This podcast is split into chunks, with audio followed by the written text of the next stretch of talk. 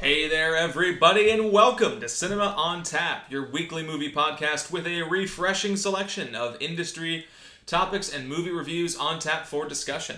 As always, I am Scott Lentz, joined by my co host and drinking buddy, Christian Ubius. Christian, today is January 30th, which means I am almost done with dry January, but still drinking the dew of the mountain as we record here. But you have a real fine a beverage. real fine beverage. You almost spilled it, just like you did the last time we recorded at my house. But but good job, you didn't. So, so it is always brewed using the choicest hops, best barley malt, and rice. The things that always come to mind when you think of a Bud Light. Absolutely. Yes. Thank you for taking that off my hands. Although, who am I gonna kid? I enjoy a nice Bud Light from time to time. I like it when I'm playing beer pong. It's, you and every other college student, unfortunately. I mean, even nowadays, what am I gonna play beer pong with an IPA? I wouldn't recommend that. I really wouldn't. Uh, that seems like an unwise choice. But Christian, we make wise choices here on Cinema on Tap, and the wise choice you have made for us this month is in planning our February keg. So we're we're tapping it open, we're mm. pouring ourselves some fresh movie brews, and Yep. you're guiding us into Oh my goodness, it's Bradley Cooper month, everyone. It is. It is the day long-awaited month.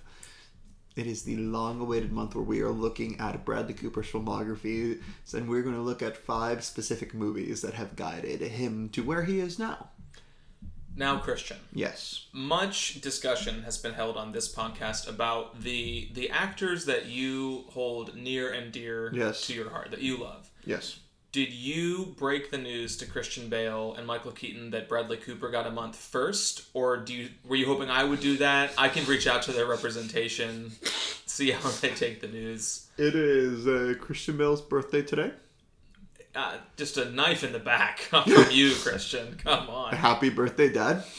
I mean, I Christian Bale would make an amazing month. Um, I feel like this tied in well with the fact that Bradley Cooper is currently a 12-time Oscar nominee.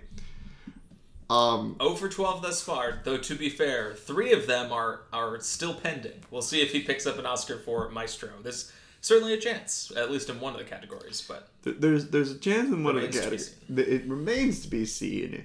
This man's career is wild. Oh my goodness, this man's career is wild. Um, I had a couple questions here in the beginning that I wanted to that I wanted to shout out or, or, or, or bring to light. One of those being, what do you remember growing up seeing Bradley Cooper in? I am trying to remember my first exposure because I was certainly aware of The Hangover, one of the movies we'll be discussing on today's episode, but I was not allowed to see it back in 2009. So I'm trying to look and see the first movie I saw him in. It honestly may have been The A Team in 2010, which I think I saw with, with some friends. But it may actually be. Limitless, which came out the year after that. Yeah. And I, I was Limitless is a banger. there. Limitless, from what I can recall, is a movie I like quite a bit. I haven't seen it in a long time, and I want to. I'm, I'm certainly going to try to watch it as we do a little Cooper retrospective here. Oh yes, because you finally watched All About Steve. Oh, good grief. Let's talk about that later, because we'll talk about his comedic chops this week. But yes, All About Steve, infamously coming out the same year as The Hangover, and it is a very different uh, movie of very different quality. It um it won Sandra Bullock a Golden Raspberry Award. Yes, uh, Sandra Bullock made history, not only accepting her Golden Raspberry and passing out DVDs of All About Steve at the Razzies, but the following day won her Oscar for The Blind Side. So, really a banger weekend for her, winning both Worst Performance by an Actress and Best, Best performance by an Actress. Okay. So, limitless for me, Christian, but what about you? What was your first exposure to B. Coop? I I want to say it might have been scenes or snippets of Wedding Crashers. I definitely didn't see it in its entirety until I was in high school. However, The Hangover, I do I actually think it is The Hangover. It is a movie that I went to a friend's house to see because he was able to get it for us to see. No, no, no, no, no. We we found a way to watch it on a laptop. Let's go with that. We found a way. We found a way to watch it on a laptop. Sailed the high seas, perhaps. and and we actually I, I don't think it was that one but but we did find a way Okay. Maybe just on Netflix or something. and and you know what um you know what was what was i now realize was was bad that happened What, Christian? do you remember those bus movies that i that i've mentioned from time to time Yes, for listeners who are unaware, Christian took many trips via bus in high school, and different movies would be selected as the bus movie for this particular trip. And please don't think- tell me The Hangover was a bus movie. well here's the thing i think it was i know for a fact the hangover part two was Oh my gosh. These were high school trips, right? yes yes no my math teacher was in charge yes he and he was the one who would bring his movies for us to see yes no Was I, he also like swigging from his flask while you guys were watching the movie? In what other ways was this math teacher being irresponsible with teenagers? I mean he'd curse at us Oh my gosh. So I, I distinctly remember all of these things. Just imagining him turning around to you guys while they're in the, the police precinct and getting stun gunned and just turning it up. Hey guys, let's pay attention. Just pay attention real quick. Do you remember when the uh, prostitute is revealed in The Hangover 2? I've never seen The Hangover Part 2. There is Nor a, have I seen Part 3. there is a We can't use that word in 2024. it's definitely the word that they used in Okay. 2012. well, that's where, the, oh, they used the in the movie. Yes. Great. There is a full naked and um, I remember frontal nudity on I- the bus. And no, oh, I remember my math teacher just laughing because the line afterwards is Zach Galifianakis' character saying,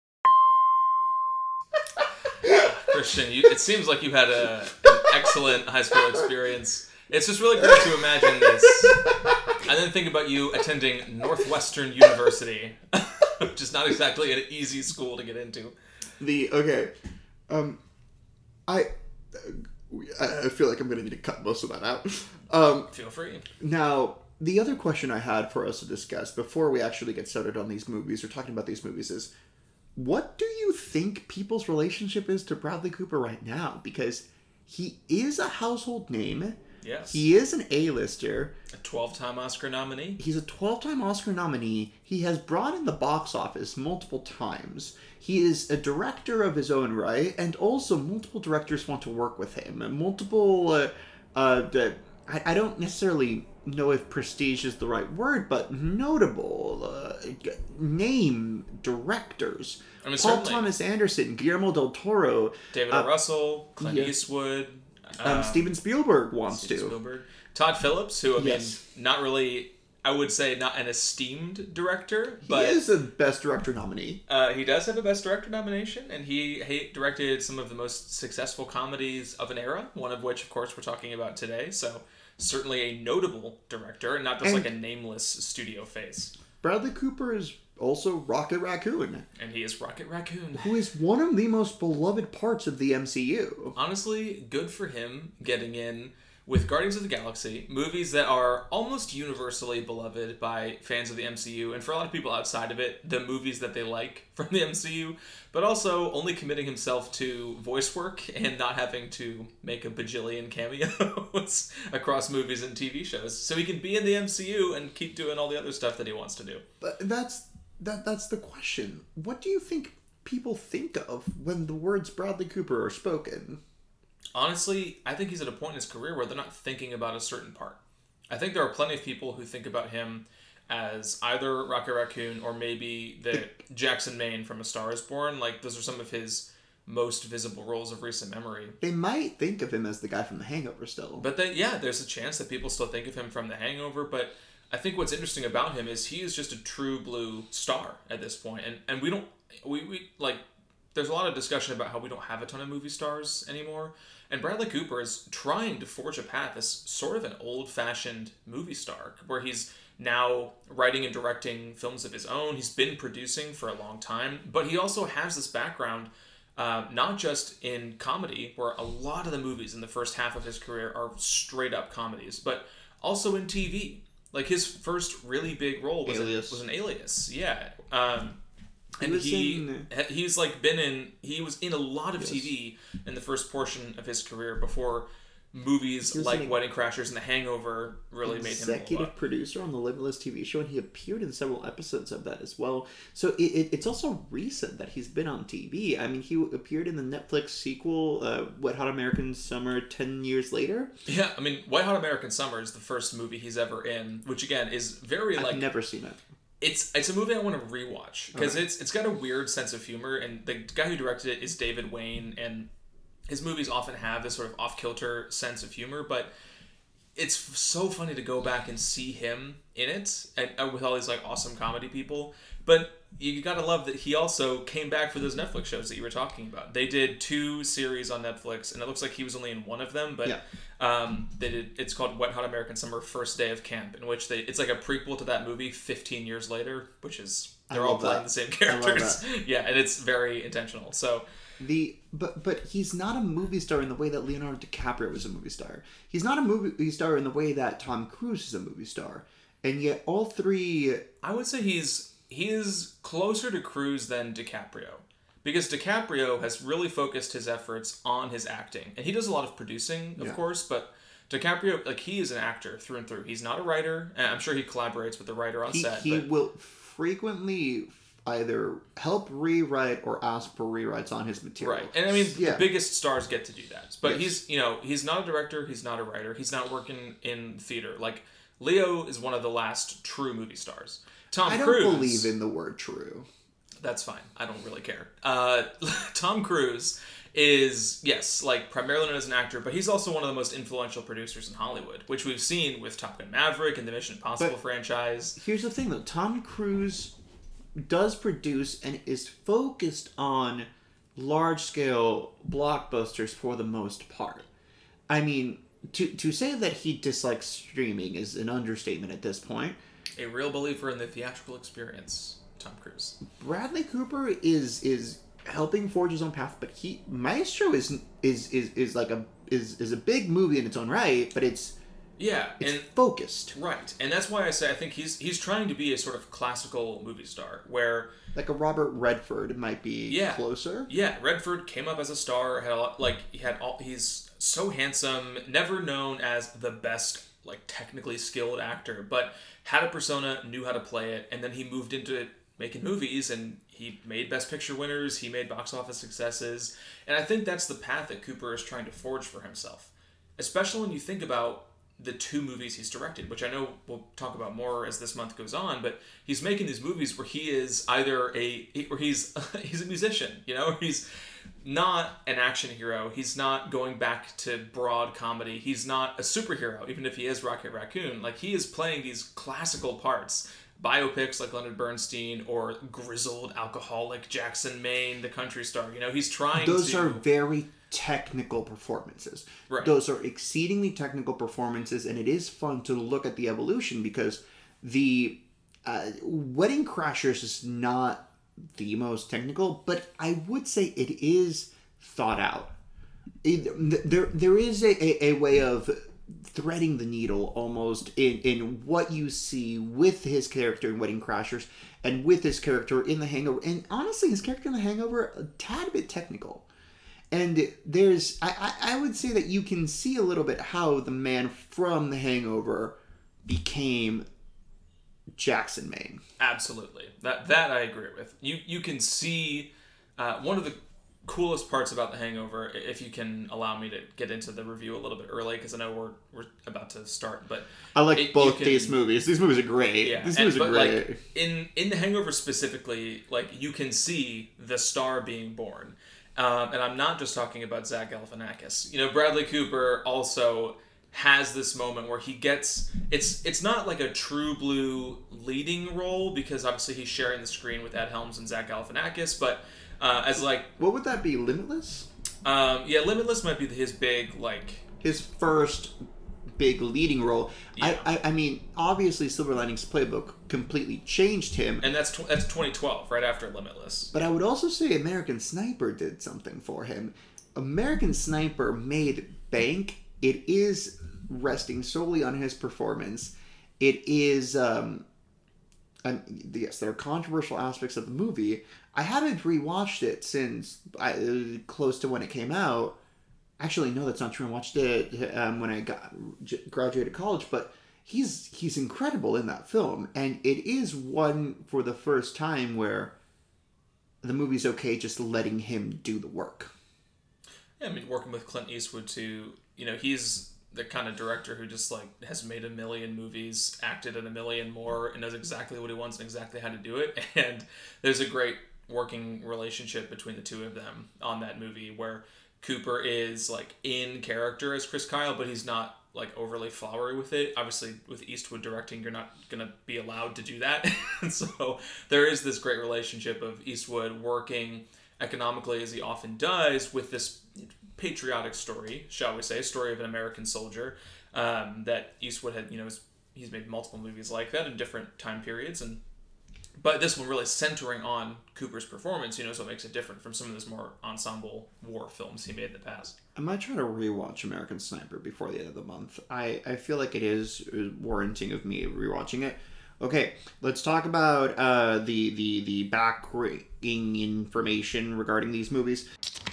So, Wedding Crashers was written by Steve Faber and Bob Fisher, is directed by David Dobkin. It stars Owen Wilson, Vince Vaughn, Christopher Walken, Rachel McAdams, Isla Fisher, and then Bradley Cooper.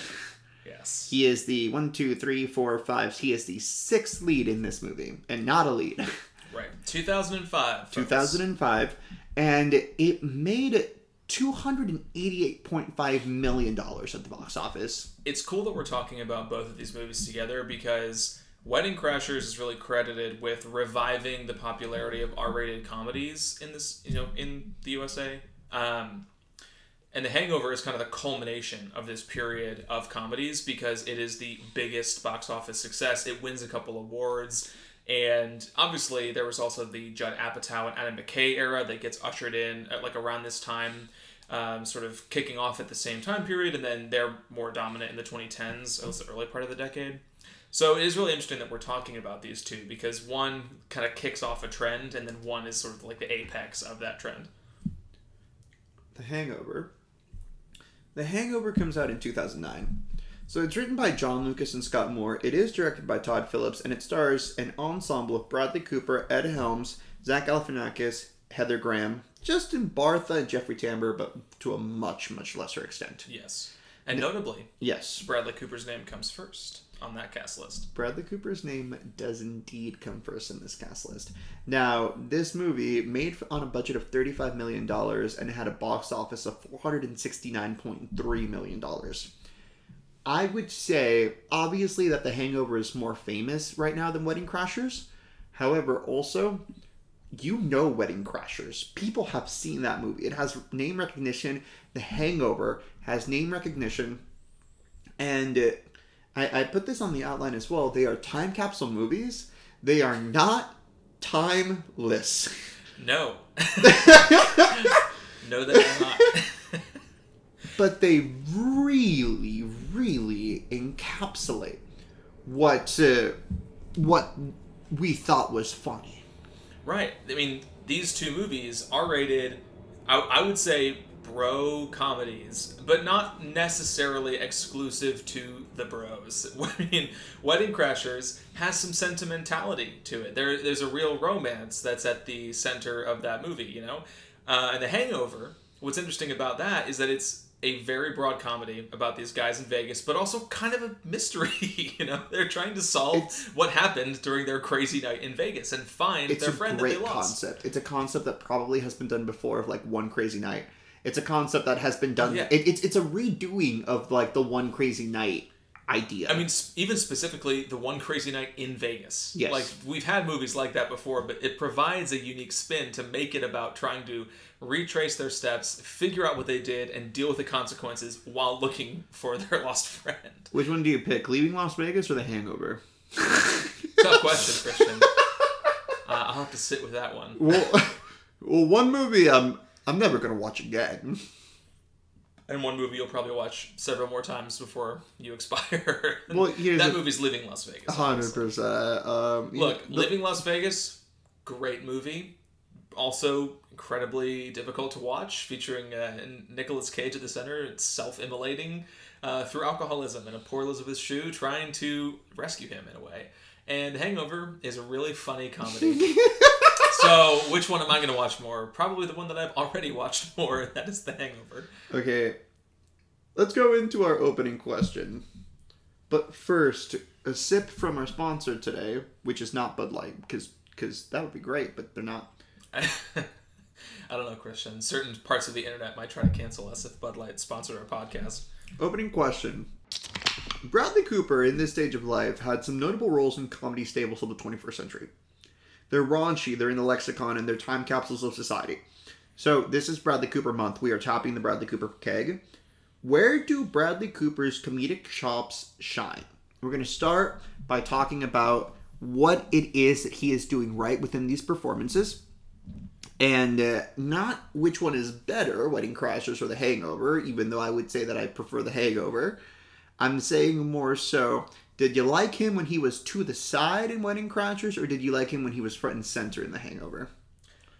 So, my preference, both in movie and in Bradley Cooper performance, is The Hangover. Yeah. Um, I do still, I do like Wedding Crashers, um, but especially asking they're asking two very different things of him. yes. Wedding Crashers is asking him to be the a-hole boyfriend who everybody wants to punch in the face until Vince Vaughn finally does at the end of the movie. Whereas in The Hangover, They're kind of asking him to be the asshole friend who who is still sentimental and is a douchebag, and you hate him, but also you kind of want to be him. who, which yeah, I mean Zach Galifianakis's character Alan, it literally copies him like throughout the movie, um, and you really do see this this more realistic guy where Wedding Crashers it's a comedy, so you buy some of the setup, but like a a person like Rachel McAdams, like her character in that movie would not be dating a guy like Sack Lodge in real life.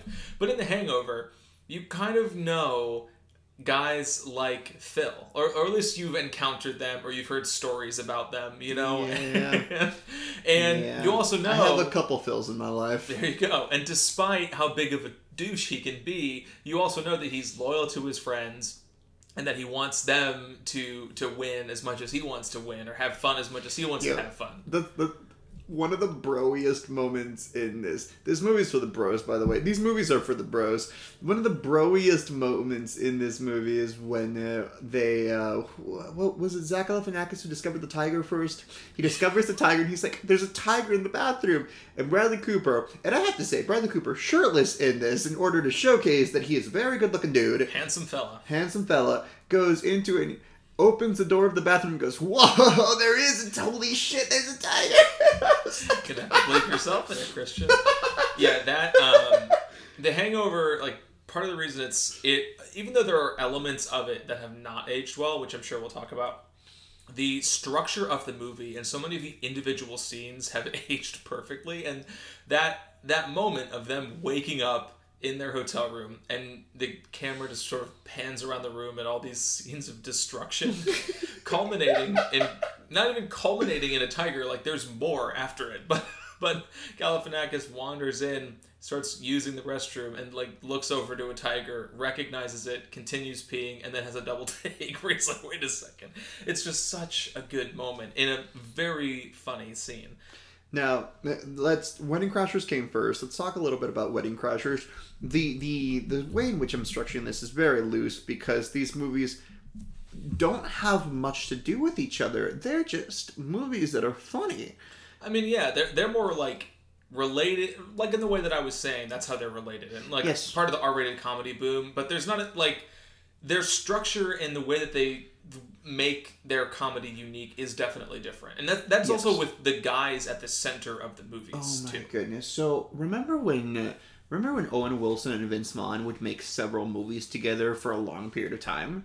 I I was thinking about what other movies they made Isn't together. it the Google one? yeah, that I was thinking about the internship, but I was trying to because I never saw that, so I can't really speak to the internship. But I was trying to think of what else they did because they have such good chemistry in this movie, and I'm trying to think Yeah. about. The opening. Oh, they made um You, Me and Dupree. Uh, oh wait, no, that's just that was uh that was Matt Dillon. Yeah, Matt Dillon. that's Owen Wilson. But I'm trying to think if they made any other movies because I I don't think they did, but they felt like such an iconic pair because of Wedding Crashers. The opening one of the openings in wedding Cra- crashers where it's the compilation of all the weddings that they're crashing as they sh- as the as the song shout plays. And as they're dancing with the women and then it's like a cut from them dipping them to them throwing them on bed. That's such a fun scene.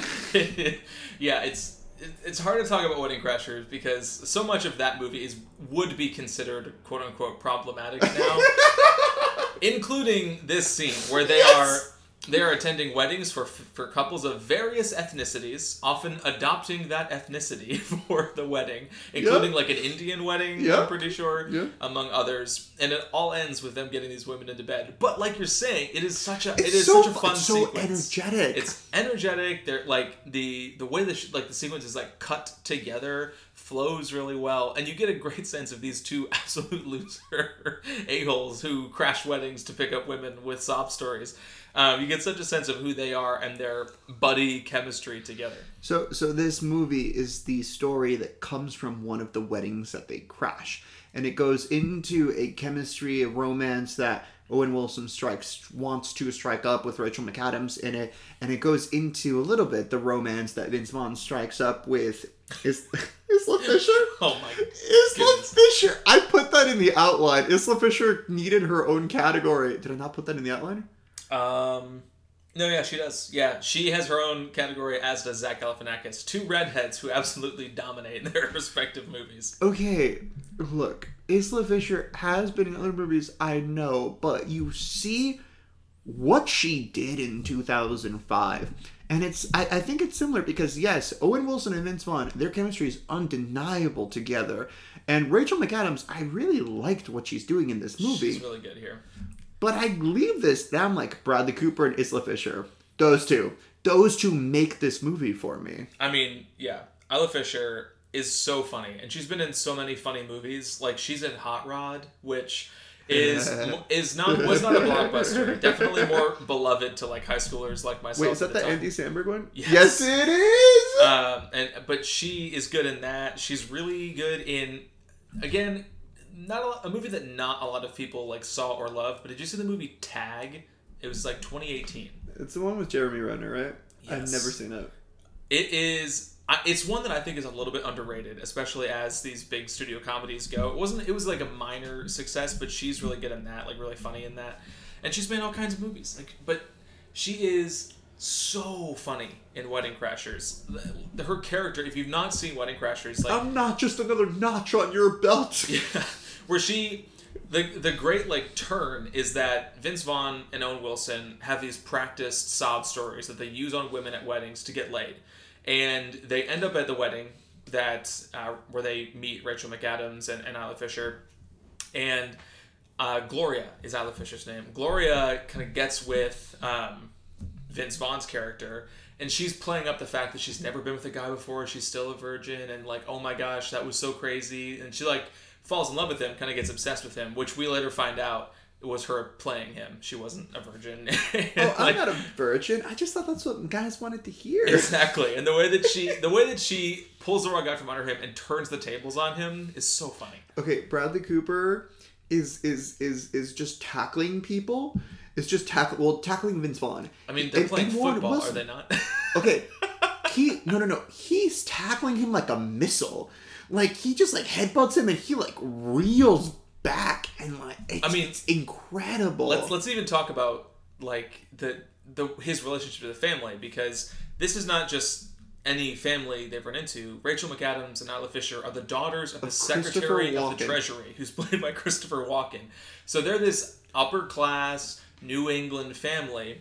And Cooper is playing uh, Zachary Lodge, aka Sack Lodge, who is the boyfriend to Rachel McAdams' character, and he is this like perfectly played archetype of total douchebag New England like lawyer guy who is like over the course of the movie becomes even more of a jerk to Rachel McAdams. And you feel so bad for her because she's such a sweet and genuine person you Okay, know? but here's what I love though.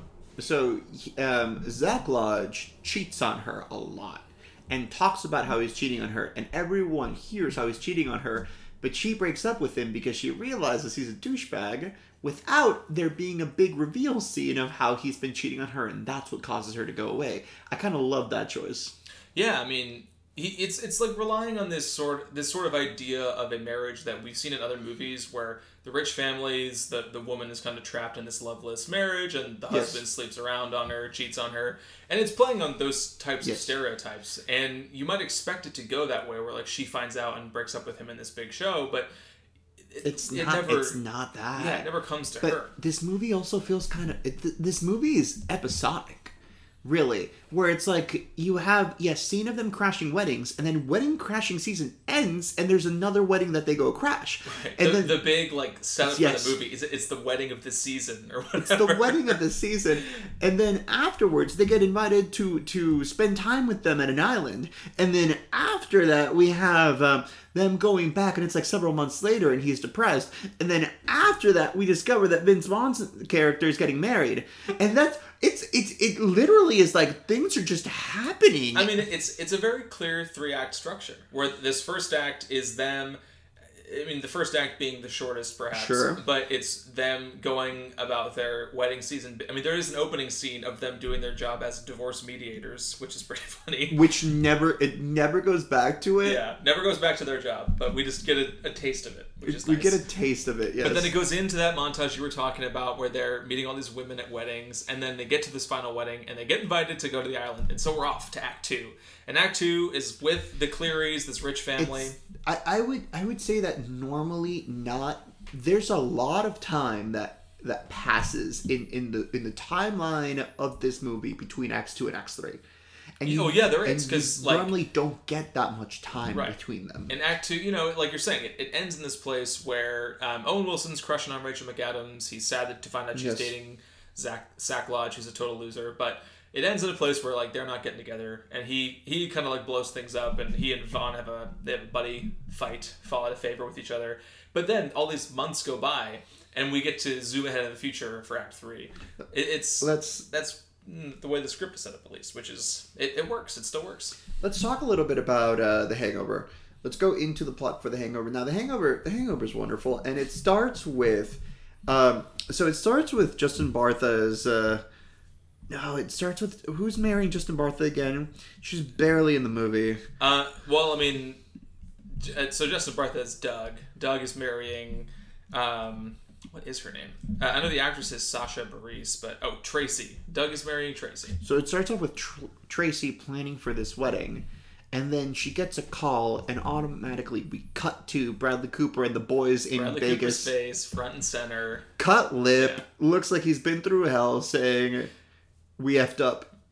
Uh, he, she goes, "What do you mean?" He's like, "He's not gonna make it," and she goes, "We're getting married in a couple hours." Yeah, that's not gonna happen. Which is, and then we get the flashback to like how they're planning this this um bachelor party in Vegas, getting the gang together to go to Vegas. The fantastic setup of Doug, his awkward brother-in-law Alan, who's played by Zach Galifianakis, the a-hole friend Phil, who's Bradley Cooper, and then the sort of like overly cautious guy with the mean girlfriend, played by Ed Helms. Well, I mean, for your bachelor party, I know some of your wedding party, and I'm assuming it was also a weird pairing of people. It it was. It was a it- my bachelor party was a little bit weird because it was guys coming from all over the country and we were all young and poor and couldn't really do anything super fun. So we, we just kind of went out and had uh, a, a fun night before the wedding. But very uh, very different from the sort of classic guys bachelor party in Vegas. Now, this is also the epitome. Well, this, like you said, it's a mystery. They need to figure out why the tiger's there. Not really why the tiger's there. They need to figure out where Doug is. Right. Doug is Doug, Doug Doug is gone. They need to figure out why there's a baby there. Actually, they don't. They just take the baby with them. Carlos. They figure out that one of them got married.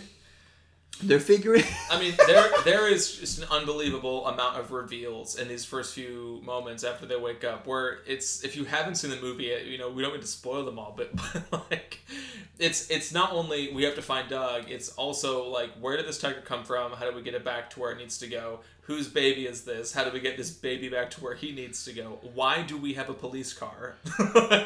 Why are there like and the receipts when they find the receipts in their pockets?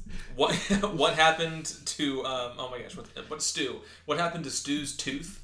why, he, why is he missing a tooth?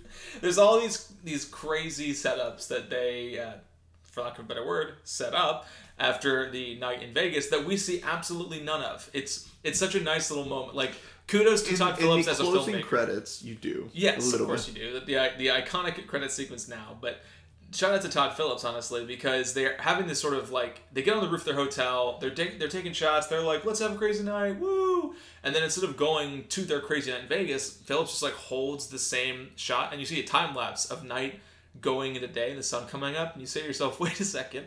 Where I thought we were gonna go have fun in Vegas, and then it cuts back to their hotel room where they're all rising from the wreckage of the night before. Okay, Mike Tyson appears as himself. Indeed, he does. This this beautiful snippet from Wikipedia. Tyson originally refused to appear in the film, but he changed his mind when he found out that Todd Phillips directed Old School, which Tyson liked. Tyson later said that working on the film convinced him to change his lifestyle. Yeah, apparently he was going through some drug problems, or maybe maybe drinking. Like it was something. He was having a And- substance problem, and going through this helped him. But uh, yeah, working on the around. hangover was like I can't, I can't do this anymore. Okay. If, if anything, The Hangover is a cautionary tale uh, about uh, why you should not have, uh, why you should not do drugs and binge drink and, and I mean- uh, etc. I'm I have I've told you I'm the best man for my friend's wedding, right? I don't know if you have. Congratulations. Oh, thank you. and I realize that I'm supposed to be planning some stuff. Yeah, Um, playing the bachelor party, Christian. You going to Vegas? uh, no, I think we're going to the Keys. Okay. This is a Florida friend. Uh, this is a Florida friend, but he lives in Nashville now. But, Oh, but and you're not doing the bachelor party in Nashville.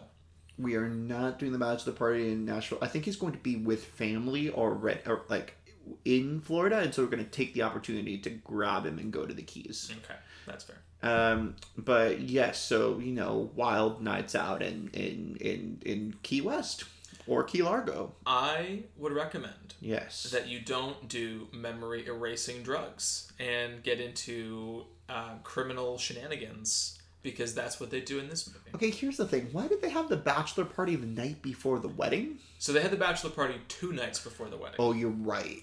it's it, the best laid plans, you know, um, foiled foiled by a mishap uh, and a But- losing Doug.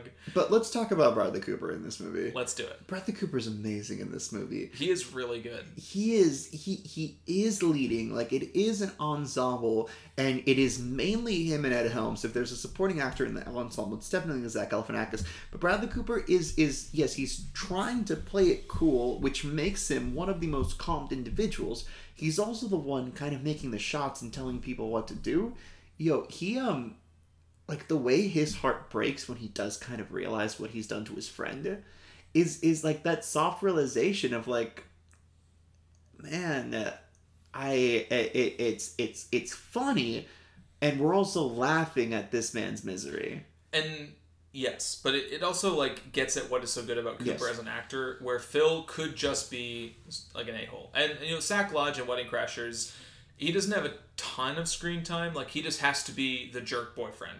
But he gets to refine that persona so that Phil is both the like a hole friend who steals money from his students and like can't wait to ditch his wife and son to go to Vegas but he's also a real person. Like he's a real character, a, a recognizable kind of guy who really does genuinely care about his friends and who can who even though he's skeptical of him at first can bond with an awkward guy like Alan by the end of the movie, Yes. you know? It is a, it is certainly a good performance not just because he's really funny in a really funny movie, but also because there's a real sense of chemistry between him and Ed Helms and Zach Galifianakis, are and he is a couple- real character. and there are a couple moments when the when the camera just kind of rests on cooper's face whether he's making a phone call or just like observing something that's happened and you do like he I, he has a face that makes you like lean in and be like, what's this guy gonna say? Or it, it, there, there's like a believability, and part of that has to do with Cooper's a very intense actor. Like he's doing things at 150. percent I mean, in Wedding Crashers, she's doing them at like 8,000 percent. But in The Hangover, you it, like despite like the coolness and the suaveness, there's definitely a honestly uh this has been said about Bradley Cooper in the past. I am just gonna repeat it though. There's like an anger there. There's an anger. There's an intensity. There's a high, high, high, high energy, and he just propels the movie forward. He really, really does. It's definitely been one of its strengths, and you can understand why in The Hangover he's tailor made for it. it. It's it is a refining of what he's doing in Wedding Crashers, which is partially why I prefer The Hangover. You know, I Yeah. mean, I do I do like Owen Wilson, I do like Vince Vaughn, but I really like Bradley Cooper. And well, I mean, obviously, it, he's not the only reason The Hangover works, and like Zach Galifianakis is amazing. Zach Galifianakis is amazing, and he's really is. He exploded after this movie, where he had been Oh working. He had been working in comedy, and he had made uh, you know bit part appearances in movies. He had done some stand up specials, but like it got real for him after The Hangover, and like Ed Helms had The Office going on too. So these three guys became so much bigger deals after this movie. But Galifianakis, he he steals the movie because he's so funny, and he gets He all the best lines, being the awkward friend. Like when they arrive at Caesar's palace, he asks the woman working at the desk checking them in. Did like is this Caesar's real palace? Like did Caesar live here? she's like no. Um, or he'll just have so many like perfectly awkward and hilarious reactions to things. like there's this this whole little subplot with Stu, Ed Helms' character, who ends up marrying uh, another woman at like a Vegas chapel, who ends up being played by Heather Graham, and he's freaking out because his girlfriend is very mean to him, and he knows His that girlfriend, who everyone keeps pointing out, had already cheated on him before. but they're still together and he's still lying to her about going to Vegas. And so he knows and he but he has this ring from his family like from his grandmother that apparently like she kept like through the Holocaust or something. Like it's got this real meaning to him. And he refers to it as his grandmother's Holocaust ring later in the movie to which Alan replies I didn't know they gave out rings at the Holocaust Oh, which is yeah, like that's- the you don't always want to make those kinds of jokes, but it, like he is uh, Galifianakis lands it, and, But- and it's he has so many good, good like individual lines throughout this like very hilarious performance. And, and I mean, that, that that's also true a good chunk of time for comedy movies. Normally, the leading actor is the one who's needing to play it kind of straight, but the supporting actor is the one who's unhinged. I mean, un- unless you're watching All About Steve. All about Steve, quite a film. Um, It is a movie. featuring Bradley Cooper's acting talents and Sandra Bullock's acting talents as well. Uh, It's a it's it's a movie that could not be made today. None of these Um, three movies could be made today. No. Uh, All About Steve wouldn't get made because it's about a woman who stalks a man, and that woman is Sandra Bullock, and she stalks Bradley Cooper.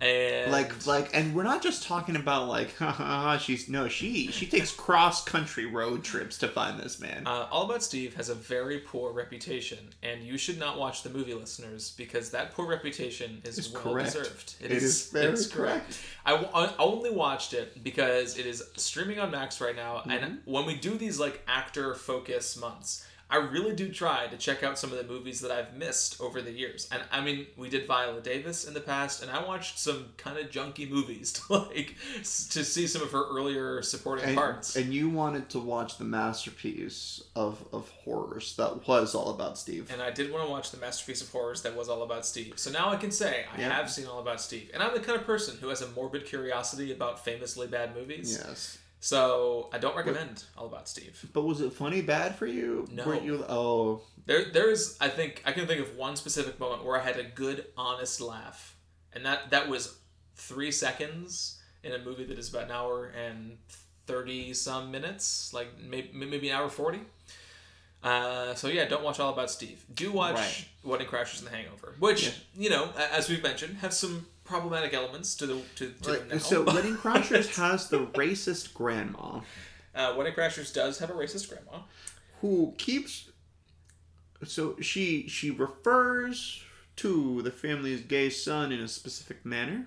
Uh, yeah, his whole that guy's whole character is, Is is, is not not, okay. not great. and I mean, look, like it's it's not just like they make fun of the gay character and it's and I don't like it because of X Y Z. It's like this poor guy is portrayed a- in a very like creepy and uncomfortable way because he is the gay son or like the gay brother and he like hits on Vince Vaughn's character Gets into bed with him when he's And- tied up. yeah. It's not. yeah like there there is a whole sequence in here that like Yeah. doesn't ruin the movie, Okay. but it like Vince Vaughn's character has uh, he and Gloria have an interaction that he does not consent to, and then the brother shows up and they play it for And, laughs. and the when th- there is a really funny moment though when Christopher Walken goes, you know, we, we've been thinking, and I think the American public might be receptive to our situation. And he goes, "What's our and what situation is that, Dad?" And I was like, like that that is funny, but they're they're like they're, they're, the thing with these movies is that there are tropes put in at specific types of characters um, that, that are playing on a history of how you would view a gay son. Or even here, um, there, Ken Jeong's character it's is uh, disastrous. is like I would say I still laughed, but but it is it, it, it's something that is definitely done at the expense. yeah, and- and- like and- he's he's playing Mr. Chow, this like gangster esque Yeah. character, but Ken Jeong, who is an American actor, is affecting this really bad like Chinese accent, uh, accents in English. When his henchmen don't like, they have American accents, so it's totally unnecessary, and it, it's it's just it takes you out of the movie for a second. Um, But here, here, here is another interesting thing, though. We we both like No Hard Feelings, which came out last year, and Yes, we do. No Hard Feelings was given some slack because of the age difference that occurred. Not given slack, in fact, given flack. Was given some flack because of. I'm so sorry. English was not my first language. I didn't say anything about that. I, I, you've corrected me before. I'm just doing you a service. But yes, it was criticized for the age difference between, Between Jennifer, Lawrence and Andrew, Barth Feldman. Yeah. And I think they actually address that in the movie, like where they resolve that movie. And but that's that, and that's kind of the crutch that comedy movies have made nowadays, where they go, we can still be offensive as long as we acknowledge that we're being offensive. And it, it I mean, I'm, I'm only pointing that out to say comedy movies have evolved. right. Now, um, look, I, I've, I've said multiple times how much I love The Gentlemen, and and you have many issues, which are you know well earned issues because of the offensive nature of The Gentlemen, which I think that they point out in them. So it, it is comedy because of how yes appropriately we are trying to showcase respect towards different individuals and different identities that they have have just changed whereas beforehand people did not think that they needed to focus on any of those things And with Wedding Crashers and The Hangover, Yes. my my biggest problem with Wedding Crashers doesn't have anything to do with the content of the movie. My biggest problem with Wedding Crashers is just that it's too long.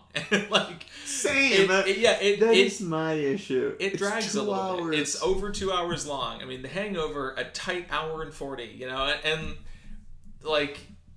I, I do I like Wedding Crashers. I really like The Hangover, and despite that, of course, there are things about it that they're not funny now. Even though people were laughing in two thousand and nine, they are not. I mean, they're like that scene I was talking about in Wedding Crashers, where both Gloria and the brother kind of have some inappropriate relations with mm-hmm. Vince Vaughn. That was criticized in 2005 for not being okay, you know? But we can take these things in stride and comment on what we do like about these movies, where they're still funny, the chemistry between Owen Wilson and Vince Vaughn, or between Cooper Goff and Galifianakis Helms, and where they're still funny and appreciate that while also acknowledging there are things about it that aren't okay and that aren't funny um, despite the fact that we were trying to laugh at them in 2009 and i think some people get tripped up over that where it's like either we have to like throw out the movie because of it or the entire opposite where it's like no like we have to laugh even harder because it's like not woke or something like that i don't agree in either sense. Like I really like The Hangover. It is a funny movie. It is a it's I, I think it'll become a comedy classic. It's certainly 15 years later still well regarded.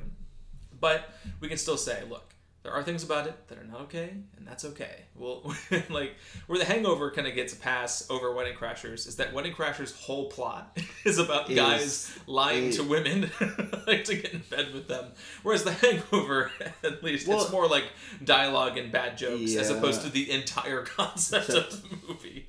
But yes, no, no, no, yeah, yeah, yeah. Um, okay, those are most of my thoughts on the films. Uh, it will be interesting revisiting some of the other Bradley Cooper comedies as we move forward. I definitely want to watch Wet Hot American Summer. Yes. Uh, yes, please do. I, I'm curious your thoughts on it. I, I do. Uh, I do have a couple of questions for you Yes. just to follow up these movies that we didn't get to. Yes. yet. Number one, how do you feel about Will Ferrell in Wedding Crashers? Chaz Reinhold himself, the The- original Wedding Crasher. The fact that he is considered to be the man who can get the most women, and it's Will Ferrell, it is funny. Will Ferrell, he is uncredited in Wedding Crashers, even though everybody knows now that he's in it. But uh, his scene or like scenes with Owen Wilson at, at the like pit of Yep. Wilson's depression in And that movie, he's turned into a funeral crasher. he turns into a funeral crasher. Uh, different type of emotion, you know, sad versus happy at the wedding. It gets them uh, even more reliant on you, and, it's and just the- it's not okay, but it's still hilarious. And the woman that he we see that he has just had sex with, like it turns out that her brother was the one who had died, and that was the funeral he'd attended. And I'm like, oh, that's a choice. Also, the, the there's an iconic GIF of uh, Will Ferrell in his like red robe, kind of Yeah. rocking his arms up and down, yelling for his mom to get the meatloaf. Just great stuff. Great stuff. And uh, speaking of The Hangover, Yes. we oh there was someone in the cast I'm going to talk about. Um, Mike Epps, Hey, shout out to Mike Epps, aka Black Doug, Black Dog. who is another man named Doug that they meet, but is not the Doug they're looking for. Um, Jeffrey Tambor, uh, yes. Uh, Heather poor- Graham. Poor pre-cancellation, Jeffrey Tambor. Uh, but yes, shout out to Heather Graham. What'd you make of her? Uh, especially because Honestly, I loved her. okay, I absolutely loved her. I thought she was fantastic she uh, she was in a, a new movie last year Oh, called yeah. um, oh my gosh, Suitable Flesh that I liked Yeah. and Christian uh, hated, partially because of her performance. So no, it, well, I, I know I- you had other problems with it. Let's not talk about it. I, I just knowing that you didn't like Yeah. that movie that she starred in, I was curious about your thoughts on her here. But she's I'm, I'm glad you. incredible. The fact that she was like, "We're married now." So happy you're a doctor when he's a dentist, and like that's Right, the whole joke of yeah. the movie. There's that a running joke, referring- Yeah. yeah, where everyone's making fun of Stu because he keeps saying he's a doctor, but Phil will be like, "Phil, "You're a dentist. It's not the same." But then she's Oh, the first person to they ch- appreciate that about him. when they check into the hotel and he goes, "Oh, you put your name as doctor, whatever." It's like, a, look, if someone's dying here, don't call him. call the 911. Um, no, I thought Heather Graham was incredibly funny, especially during the um, the poker counting cards scene, and how she like pretends to faint, and they go, "Oh no, she's my wife." yeah. Speaking of iconic gifts, the Zach Galifianakis having like the math running Yeah. behind him. That's that's where that comes from as well. Um, shout out to The Hangover, a Golden Globe winner for, For Best, Best Motion Comedy. Picture, musical, Musical comedy. comedy. Its only nomination that night, and it won. And I, I forgot this until I looked it up last night. A BAFTA nominee for Best Original Screenplay. The Oscars didn't dare, but the BAFTAs they did, and they honored The Hangover. I mean, I've spoken to you about this before. Uh, that that uh, most comedies now have just morphed into superhero movies or franchise movies, where where they can try and find it in there. Right, like the the studio comedy in and of itself has not been nearly as popular over the last ten years or so because superhero movies, like big action blockbusters with funny characters or funny you get scenes, or whatever. Fat Thor, you get Rocket Right. Raccoon, you Right. get Hulk, who's like midway between Bruce Banner and Hulk. Yeah, I am interested, especially like going back to these movies, which yeah, there are parts about them that haven't aged super well in the 19 or 15 years since they came out, but still super funny with actors that we still love. Yeah. And you know, this whole era of comedies, like Will Ferrell, you know, was more with the Apatow and McKay's throw, but like Step Brothers and Talladega Nights and 40 Year Old Virgin with Steve Carell, like all those movies that people still love super bad, even with younger guys, with Cera and Jonah Hill. Um, but there hasn't been a new generation of comedy actors to come in and, and take up that baton, partially because studios aren't putting resources there right now, but partially because there just haven't been the actors who have been trying to make Right. like big comedy stuff. Obviously, there's been plenty of comedies, but with No It's Hard also- Feelings and Jennifer Lawrence, and even something like Joyride, which went under the radar last year, didn't make like didn't make too much money at the box office, but was still a really funny comedy put out by a studio. I'm hoping that we can start to see these come back as There bigger budgeted movies. such a thing though as prestige comedy, and prestige comedies have still been going on, have still been getting recognition. what would you define as a prestige comedy? Poor Things. What? Poor Things is considered a comedy. Well, sure, but I would say that it's a pres- quote unquote prestige comedy because it's a, it's it's a type of auteurish filmmaker making his mark or putting a statement onto something. Something like um, Bardo is a comedy, and the but they're, they're like separate from the big broad studio comedy as we well think. well that that's what I'm saying that that comedies that are now being made that are finding their footing but find their footing elsewhere are prestige comedies which um and, and, and that's what i'm saying like they're not going for like dirty joke. They're, they poor things to be fair. Um as its fair share of yes it, it, it has jokes. It, but but it's but you know people use the words witty or, or, or clever and not uh, there's a tiger there. You know like a the, uh, in terms of recognition for critical bodies it wasn't always it actually rarely ever the studio rated R comedy that would get it. Like way back when in the 80s when they were probably more more popular like Porky's Porky's did not get recognition by the Academy. Bill Murray's fine work in that film uh, went Or- or- under recognized. Or e- I mean, even something like Ferris Bueller's Day Off. I I love Ferris Bueller's Day Off. I wanted to maintain it as like the rated R comedy, but uh, comedies, whether or not they're in with different groups of people, do not get recognized by awards bodies or by certain members unless you can try and put in a label of it of like a oh it's a period drama. I'd like to correct myself. Bur- Bill Murray was not in Porky's. My, my apologies to the listeners uh, for that I thought you were going to say my apologies to Bill Murray, and I was going to be like, I'm sorry you were not in Porky's, Bill Murray. No, but I mean I know what you're saying. Um, it is funny when they do occasionally break through. Like for example, we're talking about this big studio comedy. Bridesmaids is is one such film, and it got nominated for a screenplay. And Melissa McCarthy, who is playing the like crazy side character, like she got nominated for an Oscar for her role in Bridesmaids. Yo, let's not forget Zach Galifianakis was in Birdman. Zach Galifianakis was in Birdman, playing a distinctly different character. than the rest of the people there.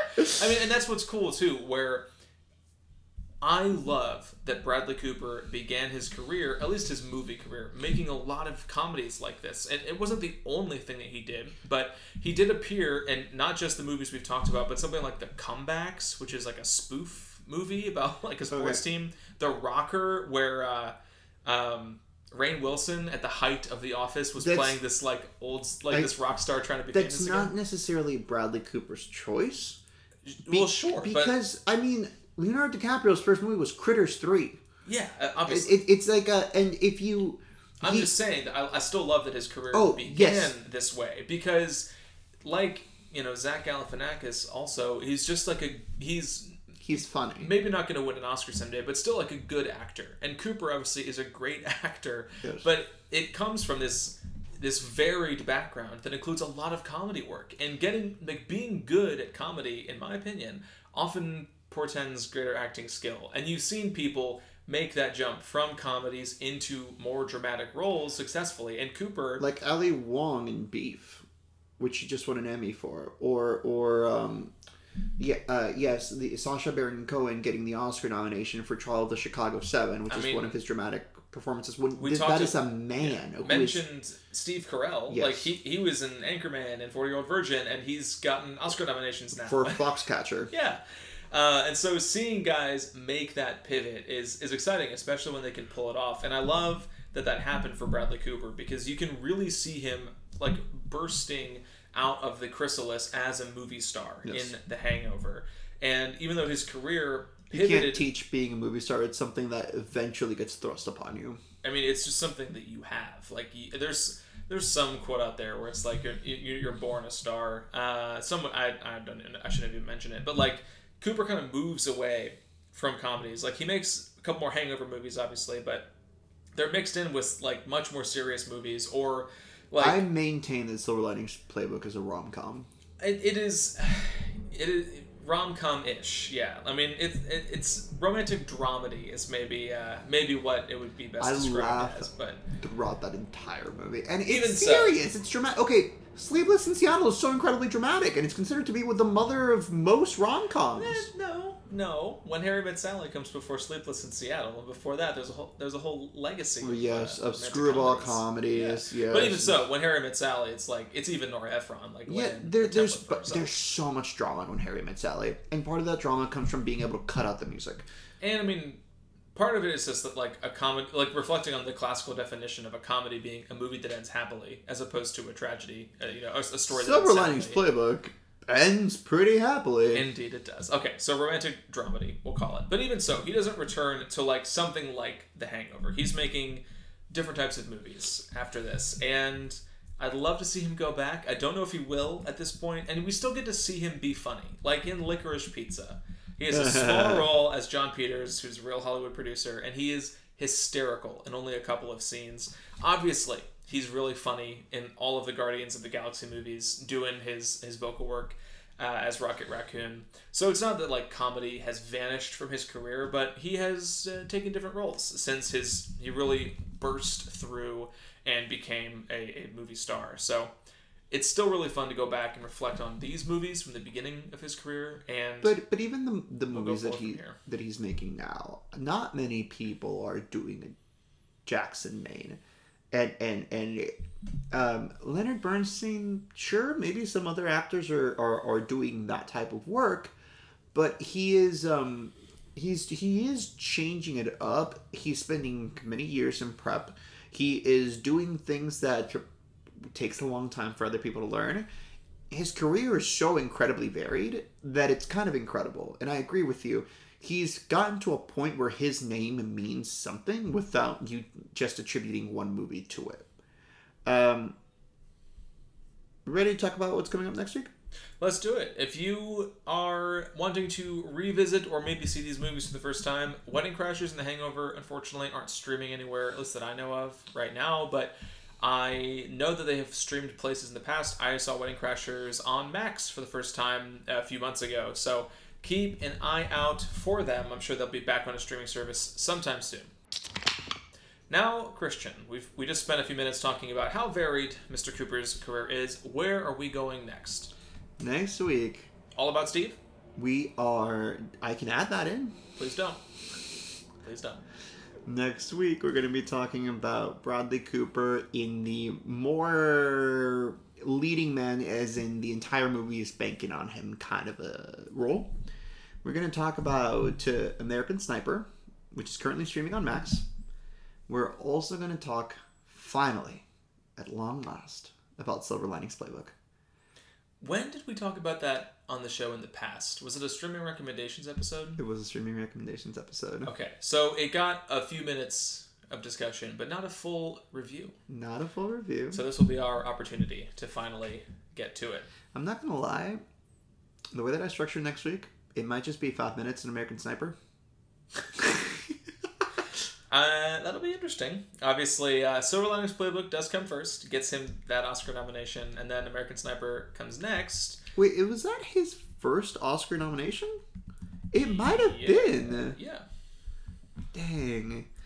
Okay, Let's, let's look, Christian. so Silver Linings Playbook. Yeah, Silver Linings Playbook, Best Actor. After that, American Hustle, Best Supporting Actor, work with David O. Russell again. And then American Sniper comes along and he gets nominated as act- as actor and producer because that movie was nominated for Best Picture. He has been nominated as lead actor, supporting actor, writer, and producer. In both categories, Writer- adapted and original screenplay. Adopted and original, and producer. He's been nominated in five different categories. Alas, that elusive Best Director nomination he can't seem to, to snag. But I wouldn't be surprised someday. if, like, in 15 years he got a Best Director nomination for something. uh, oh no, I, I, I'm sure he will get a nomination someday. Um, I'm, I'm, you, we brought up Robert Redford before, and I'm trying trying Rob- to see. He okay, he so he did for win. Ordinary People. He did win Best Director for Ordinary People, so not the uh, not the best uh, comparison there because he did win. But although, funnily enough, Robert Redford never won for his acting. Was only nominated once as an actor and For what movie? for The Sting, which also won Best Picture. Sure. I mean, I I've we've never talked about Three Days of the Condor, have we? You've seen Three Days of the Yeah, Condor, yeah, yes. yeah. I love him in that movie. He is really good in that movie. Yeah.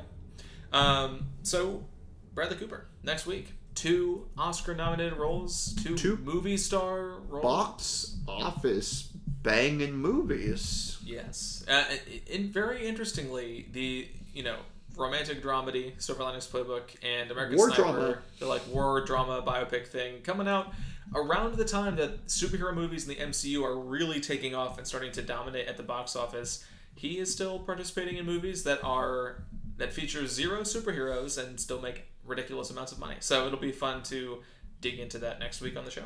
I mean, I am uh, I am curious. Uh, I'm trying to figure out how much money A Star Is Born made.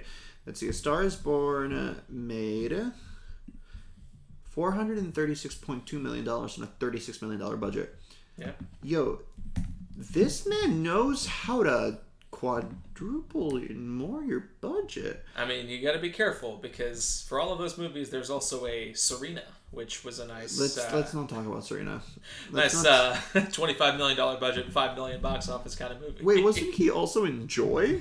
he was in Joy. Speaking of uh, collaborations with David O. Russell and Jennifer Lawrence, that movie was not a failure, but not a success uh, in terms of box office. So his career is funny because he has been a movie star for so long. He's made so many. Uh, some iconic movies, but so many well-known or financially successful movies. But he also has appeared in some some stinkers and some unsuccessful movies, especially like the first half of his career. So it'll be fun going back into the uh, the old closet with. Uh, I was thinking Criterion Closet, but that's not a place that you go with Bradley Cooper. I was thinking about the You old. wouldn't find uh, all about Steve in the. Criterion Closet. Not gonna find all about Steve in the Criterion Collection. Maybe not until the Golden Raspberries begin their own sort of Criterion Collection style thing, where they're putting out uh, specialty releases of their award-winning films. All right. With, Until next time. Yes. I'll put a pin in it there, folks. If you are still hanging around, thanks so much for listening along. We hope you're as excited to talk Bradley Cooper this month as Christian is, especially. But I am too. I love the guy. So hopefully you are looking forward to a keg's worth of Bradley Cooper. That is um. Okay, not as, not as much time as I thought, Christian. We're doing great. Uh, there are a few things that you can do. Remember when we used to make these episodes just 35 minutes long? Yeah, those uh, those are the days, weren't they? That's an interesting. I face. tried to stop us at 50 minutes. You tried, Christian. You tried. I'll, Yes. uh, I'll, I'll buy you a coffee this week, and, and thanks for your efforts. There are a few things that you can do to support the show, folks. Of course, please do subscribe and leave us a rating or a review if your podcatcher accepts them. We sincerely appreciate seeing those five star reviews come in and the nice reviews when they have come in in the past. Uh, just means a lot to know that people are listening along and uh, enjoying what we do here on the show. You can also follow us, or actually, send us an email. Send us an email first before you follow us anywhere else. That's cinema on tap podcast at gmail.com. We are regularly checking that inbox looking for listener feedback, whether it's to a particular episode, if you agree or disagree with our take on a movie, or maybe there's a Bradley Cooper movie that you love and, and you really want to make sure that we talk about The Mule with Clint Eastwood. Hey, I don't know if Christian's going to pick it, but we can definitely talk about it in some capacity. So if you've got a Bradley Cooper performance that you love or a movie um, that he's been a part of that you love, or maybe he's not the star, no matter what, send us an email, cinemaontappodcast at gmail.com. Would love listener feedback, plus helps us plan the show and talk about movies that people want to hear us talk about. You can also follow myself and the show on Twitter, Christian on Instagram, and the both of us on Letterboxd, where we are regularly rating and reviewing the things that we are watching. Stay tuned for my All About Steve review coming in the near future here. Christian, any final thoughts for the folks listening along at home? This is a good month. It's going to be a good month, folks. Sorry to Christian Bale and to Michael Keaton. uh, your your beloved son Christian Ubuse is cheating on you with Bradley Cooper. But we'll uh, we'll sort that out in family therapy. Uh, until next time. What is the next Christian Bale? Oh, it's the one he's doing with Bradley Cooper. Look at that crossover. Uh, they already did American Hustle. To be fair, They- they've already acted uh, in the same movie together. But uh, we'll have another one with those two guys coming later It's called- this year or next year. There's no way it's ready this year. Okay, another movie with them coming in the future. Until next time, folks, this has been Cinema on Tap. Thanks for listening.